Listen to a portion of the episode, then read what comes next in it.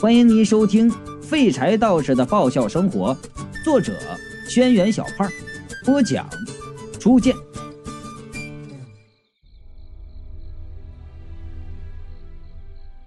年轻女人拿出手机按了幺幺零，哎，就像所有恐怖小说中所发生的一样，她的手机没有接通。她似乎之前试过不少次了，并没有什么惊讶的表情，只是哭丧着脸。一遍一遍的摁着手机，眼睛男坐在地上喘气儿啊，老年夫妻没事人一样的念经祈福啊，中年男人呢焦急地走来走去，一边走呢一边自言自语：“这到底是怎么回事？到底是怎么回事啊？”小年轻百无聊赖地蹲在地上玩他那钥匙扣，一开一关，灯光一明一暗。中年男人呵斥道：“别浪费电，我们就这一个手电筒，万一没电了怎么办呢？”小年轻不爽的抬起头道：“你管我？这是我的东西，我愿意怎么用就怎么用。”中年男人说道：“你怎么这么说？现在大家都落难了，我们就是一个整体，怎么还分你我呢？”小年轻嗤了一声，站起来说道。切你这人说话怎么让人听着那么不爽呢？你是做什么的？中年男人就说道：“我也是个有身份的人。”说完，他含糊的说了一个职位的等级。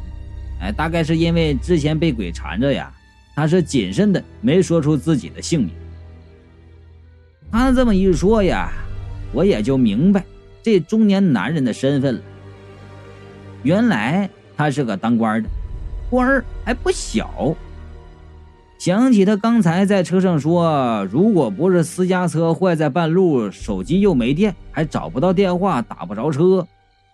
要不是这样，我们也没办法轻易见到这当官的。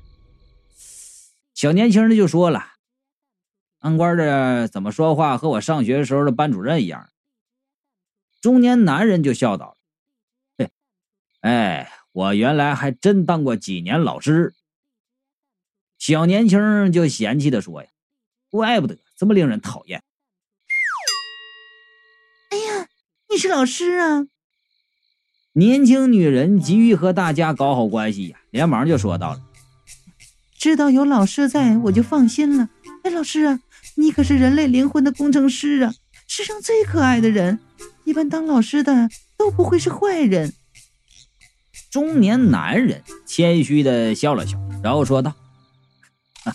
一般吧，就是对自己要求比别人高了一点啊。说着又叹了口气，唉，不知道为什么搞成这样。是啊，女人就说了，那司机和那小女孩真是太吓人了。还有啊，那车子到底撞到什么上面了？为什么我下来看什么都没看到啊？路上没有坑啊？眼镜男缓过神来了。听到他们说到自己呀，就辩解道：“这个开的时候，我看到路上有很多坑啊，那坑里还伸出无数的手啊，啊，好像是要把我拽下去一样。哎呦，吓死我了！呃，然后车前突然就出现了一棵歪脖子树，哎，我来不及躲闪就撞上去了。我听到眼镜男说歪脖子树，隐约就想到了什么。”但是想法是一闪而逝，我再想就想不起来了。呃，既然现在呃呃大家都一起落难了，眼镜男啊热情的说道：“啊，那么我们就自我介绍一下，认识认识吧。”眼镜男的这句话让我精神一振，只要知道这些人的名字，之前李伯通给我那个葫芦就有用处了。眼镜男呢？首先自我介绍道：“呃，我姓吴，呃，叫吴玉，呃，是一个职业作家。职业作家。”年轻女人眼睛亮了，然后就问道：“你在茶点上驻站吗？”这个吴玉啊，就摇摇头：“那你能日更一万吗？”吴玉呢，面有难色呀，再摇摇头。那那你一个月能挣到八千吗？吴玉就伸出手了，小声的说道：“呃呃，差不了多少，一个零啊啊，八百，不用交三分之二的税。”切！女人不屑的说道：“你混的太差了。”吴玉呀，就捂着脸，立马就哭了。我们挨个介绍吧。中年男人对年轻女人的说道：“该你了。”年轻女人眼睛转了一圈，然后对那老夫妻就说道：“嗯，哎，老人家呀，你们也过来介绍一下自己吧。”两个老人停止念经祈祷了，就看向这边。不，老太太阴森森的说：“我们乡下有个传说，说鬼打墙时。”鬼不在别处，就在你的周围，随时观察着你。只要你说出自己的名字，他就会开始迫害你。老头呢，也阴森森的说道：“ 没错，现在我在怀疑。”那个把我们困在这里的鬼，其实就在我们之中。他这话让所有人都打了个寒战。大大叔，你别乱乱说呀！年轻女人是强颜欢笑着说道：“ 您看我们几个不都是活生生的人吗？表面上……”是人，皮里面裹着的还不知道是什么东西。传说鬼最喜欢扮成小孩和女人，以消除别人的戒心，然后害人。啊！年轻女人莫名其妙的看着老头，老头指着小年轻就说道。还有你你带着大家到处乱走，说不定就是想找到别人落单的时候害死别人。还有你，小伙儿啊，马上就火了！你有病吧，老不死的！中年男人见老头看向自己，连忙就说道：“我都被鬼给缠上了，所以我应该是安全的吧？”那可难说，说不定。就是你身上散发出的鬼气吸引了那个鬼。啊，我！眼镜男伸手就喊道：“我，我自己报错了名字呀！哎呀，这应该能证明我是无辜的了吧？” 谁知道呢？这老头子呀，呵呵的就笑道：“ 说不定，是你虚构了一个名字。”想借机引诱我们说出名字，还有另外那个老头又指向我，然后说道：“就是你，最后一个下车。发现我们走不出这空间时也很镇定。你是最可疑的一个。你要像我一样经历那么多事儿啊，你也会变得像我一样淡。”我马上就反驳道：“你也没有证据证明你和你老婆就是正常人呢。”老头子马上说：“你们也可以怀疑我两口子了，反正不管你们信不信，我们是信了。宁可信其有，不可信其无啊！我们绝对不会把姓名告诉你们的。”说完呢，老头子又闭上眼睛开始祈祷了。我们几个人你看看我，我看看你，都尴尬的笑了笑。但老头子的那一番话，明显令所有人都不安了起来。没有人再提说名字的事了，大家都自顾自的坐了下来。这个吴玉呀，看看这个，看看那个，这会儿呢是人如其名了，真是无语了。也难怪呀，搞了半天就他一个人说了名字了。同样是文艺工作者啊，我也对他呀不禁有了一丝怜悯之心呐。而走过去安慰他说道：“哎，你是作家呀？哎呀，真巧啊！我也是一个文艺工作者呀。这个吴玉呀就问了：“你是干嘛的？”我就说了：“啊，那个做广告的。”广告。这个吴玉就问了：“你做过哪些广告呀？”我就说了：“这个这个主要呢做过医院，啊，这个老王那小诊所嘛，这不是？哎，还有房产，那个房东出租高级小平房的住宅区的那个，哎，还有装修公司。”其实就是刷墙、清理油烟机呀，哎，还有一些招牌广告，也不说了，你们都懂的啊。等等吧。哟，可这看不出来哟。吴玉望着我的眼睛，充满了惊疑。哎呀，你还是个企业家哟！我谦虚的就回应：一般般了。哎，你呢？哎，主要写过什么呀？嗯，我是一个悬疑作家。呃，吴玉说。呃，我喜欢刺激性的东西，所以主要写推理小说。我一下就乐了，哎，就你这小小小小小小胆儿的胆儿那个样你还刺激的东西呢？你刺激哪去？你刺激我？你刺激一下，你干。吴玉叹了一口气，然后说道：“但是卖的不好呀。”哎，我点头就说到了：“我们国家呀，那个爱看推理的人不多呀。”吴玉说了：“呃。”我写的东西跟他们那些小打小闹的推理不一样啊！我写的东西十分大气呀！我一听来兴趣了，哎，你写的什么呀？吴玉一下子呀，哎，就清高起来了。这个你知道啊？世上大多数人都喜欢听谣言啊，相信什么世界末日啊？我就不相信这个。于是我从天文、地理、人文等各个角度来证明世界末日是不可能存在的。呃，写了一本书，呃，书的名字叫做《揭穿惊天大骗局》，告诉你们一个震撼的真相：二零一二不是世界末日。我一听啊，这个有意思啊，马上就问道：“哎，那一定卖的非常好吧？”吴玉哎就说了。谁知道呢？现在还没出呢。那，预计在二零一三年暑假出版。哎，但愿能卖个好价钱。嗯，我一听这时间，脸就黑了。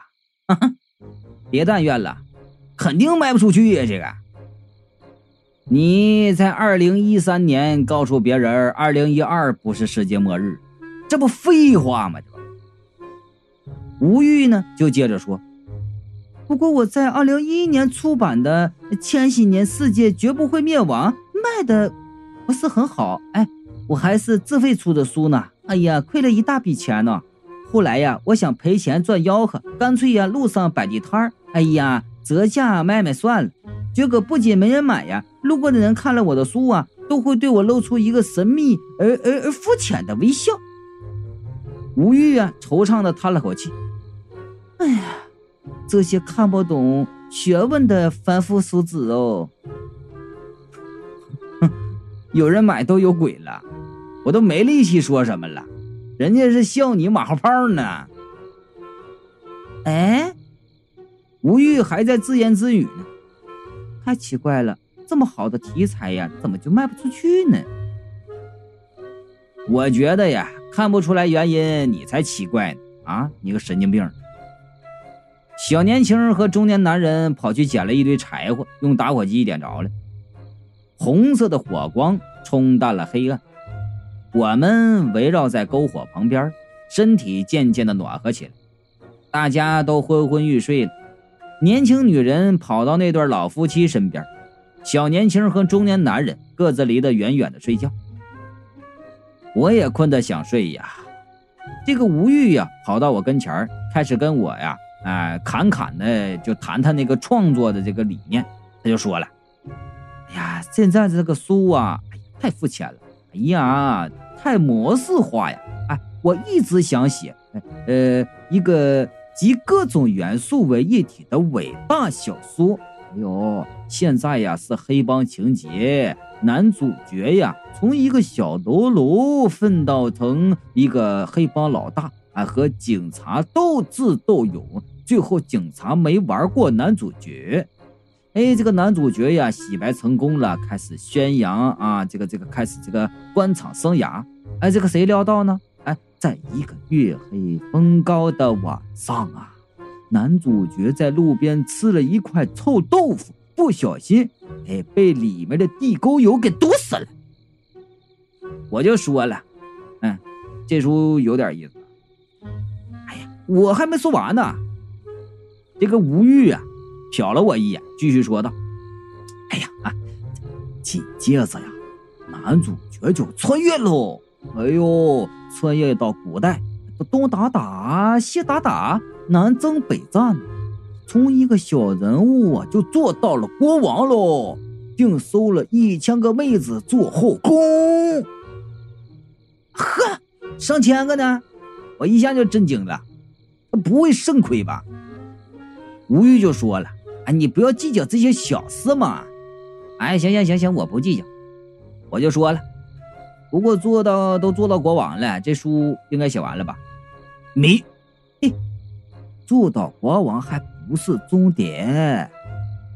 这个吴玉呀，就继续说道了：就在男主角做到国王的时候，天上王母娘娘啊和玉皇大帝因为呀这个谁做家务就吵起来了。王母娘娘一气之下就把玉皇大帝的剑就扔下去。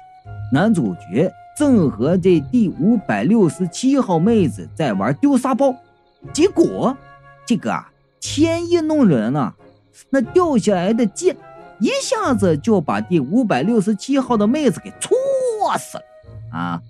男主角是悲愤之余，决定为妹子报仇，于是啊。经过九天的特训，掌握了轻功五不通毒法呀！啊，这个是动功、胃藏功和五禽导引的训练方法，打通了任督二脉呀！啊，百病全消，练成了武林绝学，并进化成仙和仙界宣上。哎呀，这个转折听得我是目瞪口呆呀！我就说了。这不太合适吧？这个没关系啊，哎，你不用担心啊。这吴玉就说了，男主角获得的那把戳死第五百六十七号妹子的仙剑十分的厉害呀，戳谁谁死。我是没担心这个呀。再说了，就是普通的剑，不也是戳谁谁死？啊，好，吧。我无心和他争辩呢，就说道。那你你就继续啊！这吴玉就说了，这是一场惊天动地的大战啊！男主角全身心都放在战斗上，无暇顾及其他呀。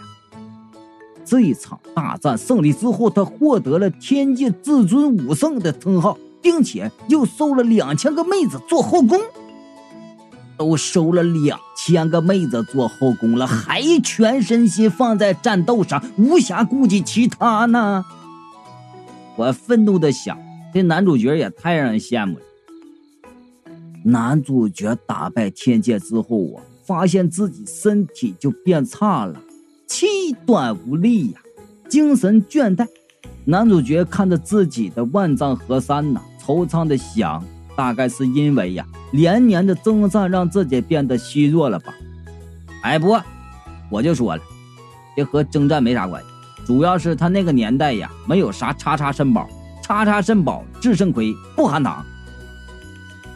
吴玉没有被我的话打断思路啊，他激动的就说道：“就在这个时候，男主角一生的宿敌男二号出现，男二号才出现。”哎，难道你这书写到现在才是个开头啊？这个男二号啊，是个非常阴险啊！他一生清心寡欲，不近女色呀，埋头修炼。因为没有妹子，到了三十岁那年，他终于修炼成了魔法师。我痛苦的捂着头，我也快变成一个魔法师了。作为魔法师的男二号啊！对拥有三千个妹子的男主角有一种莫名的仇恨，于是他煽动了哈里查特、紫叉王，带着精灵族、龙骑士和哈比一起呀，就讨伐男主角呀。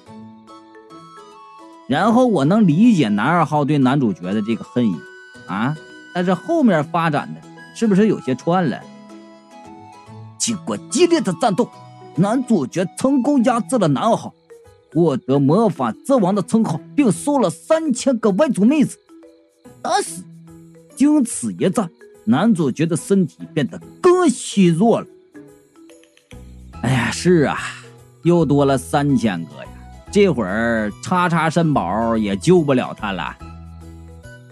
男主角很想休息一阵，但是他在这个时代的洪流中身不由己。很快，就又大事发生了。说到这里，这个吴玉看了看我，似乎在观察我能不能挺住。